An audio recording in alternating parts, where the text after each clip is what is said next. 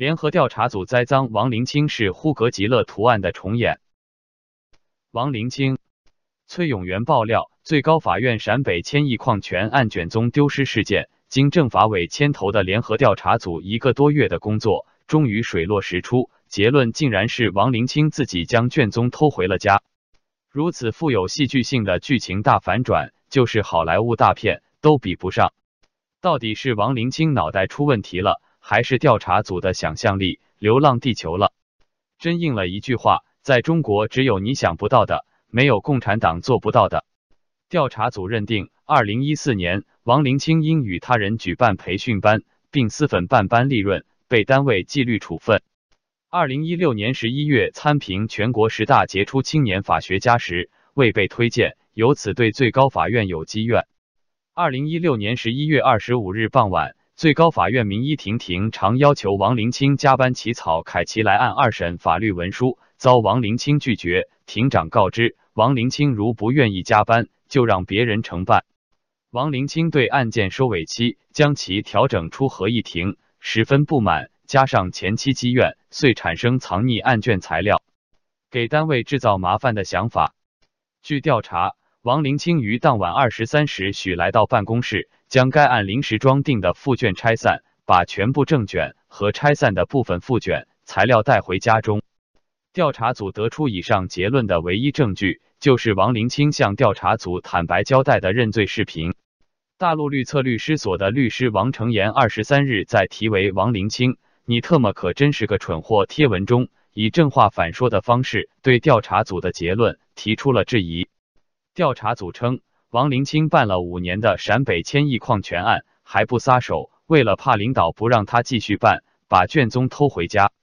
王成岩律师表示，在法院，无论跟法官打交道还是谈案情，听到的从来都是大多法官埋怨案子多啊，办不过来啊，办多办少都是一样发那么点工资啊，所以他们心里边都希望少分案子，一个不分那才好呢。谁愿意从早到晚不是开庭就是写判决啊？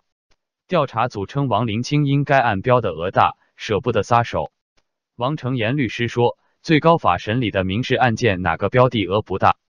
几十万、几百万甚至上千万的案子都进不去最高法的大门，一般能进去的至少五千万打底，还得是二审申诉了才可能拿到最高法通行证。因此，王林清想搞大案子。何必去弄这种有政府背景还一堆高官眼睛盯着的案子呢？费力不讨好的事，多少人想甩都甩不开，你还抓着干嘛？标的额再大，诉讼费再多，一分钱也到不了你个人手里啊！调查组称王林清偷卷是为了泄愤。王成岩律师说：“说实话，泄愤我见过砸车的、放火的，甚至还有下毒的。可这些泄愤都是对别人的东西和财产。”有谁竟然偷那种一文不值的卷宗去泄单位的愤？偷回家泄愤也就罢了，你还跟领导报告这是干啥？怕领导不知道你正在泄愤啊？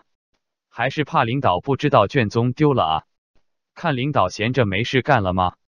其实调查组栽赃王林清的剧情并不新鲜，三国时代曹操在官渡之战中就演过，二十三年前内蒙古司法机关在呼格吉勒图案中。也上演过，在三国时代的官渡之战中，一天，管军粮的王后报告曹操说：“如今兵多粮少，应当怎么办？”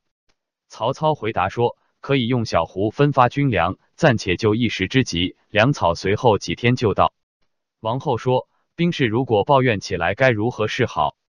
曹操说：“这你不用管，我自有办法。”王后依照曹操命令，以小胡分发军粮。曹操暗中派人到各营寨去听风声，各营寨怨声载道，都说丞相欺骗了大家。曹操于是密召王后入帐，对他说：“王后，我想向你借一件东西，以此息众怒，你可不要吝惜。”王说：“丞相想借什么东西？”操说：“我要借你项上人头以示众。”王后大惊失色，刀斧手手起刀落，把王后的人头悬挂在高杆上面，贴出告示。王后故意用小壶散发粮米，盗窃官粮，仅按军法斩头示众。于是众怨开始缓解，最后曹军大获全胜。一九九六年四月九日，位于呼和浩特市赛罕区的呼和浩特市第一毛纺厂家属区公共厕所内，一年轻女子遭到强奸并杀害。当晚，呼格吉勒图上厕所时发现，并当即找到辖区民警、刑方报案。事后，呼格吉勒图被呼和浩特市公安局新城分局认为有作案嫌疑，并实施拘捕。经过刑讯逼供后，呼格吉勒图承认自己是杀人凶手。检方以流氓罪和故意杀人罪两项罪名。对呼格吉勒图提起公诉。一九九六年六月十日，呼格吉勒图被以强奸罪、故意杀人罪判处死刑，立即执行，在当日遭枪决。二零零五年十月二十三日，犯罪嫌疑人赵志红因涉嫌两百二十五系列强奸、抢劫、杀人案而被捕。在交代曾经犯罪记录的过程时，赵志红曾先后四次向警方供述，一九九六年在呼市毛纺大院厕所内奸杀一名受害妇女及呼和浩特四十九女尸案的详细经过。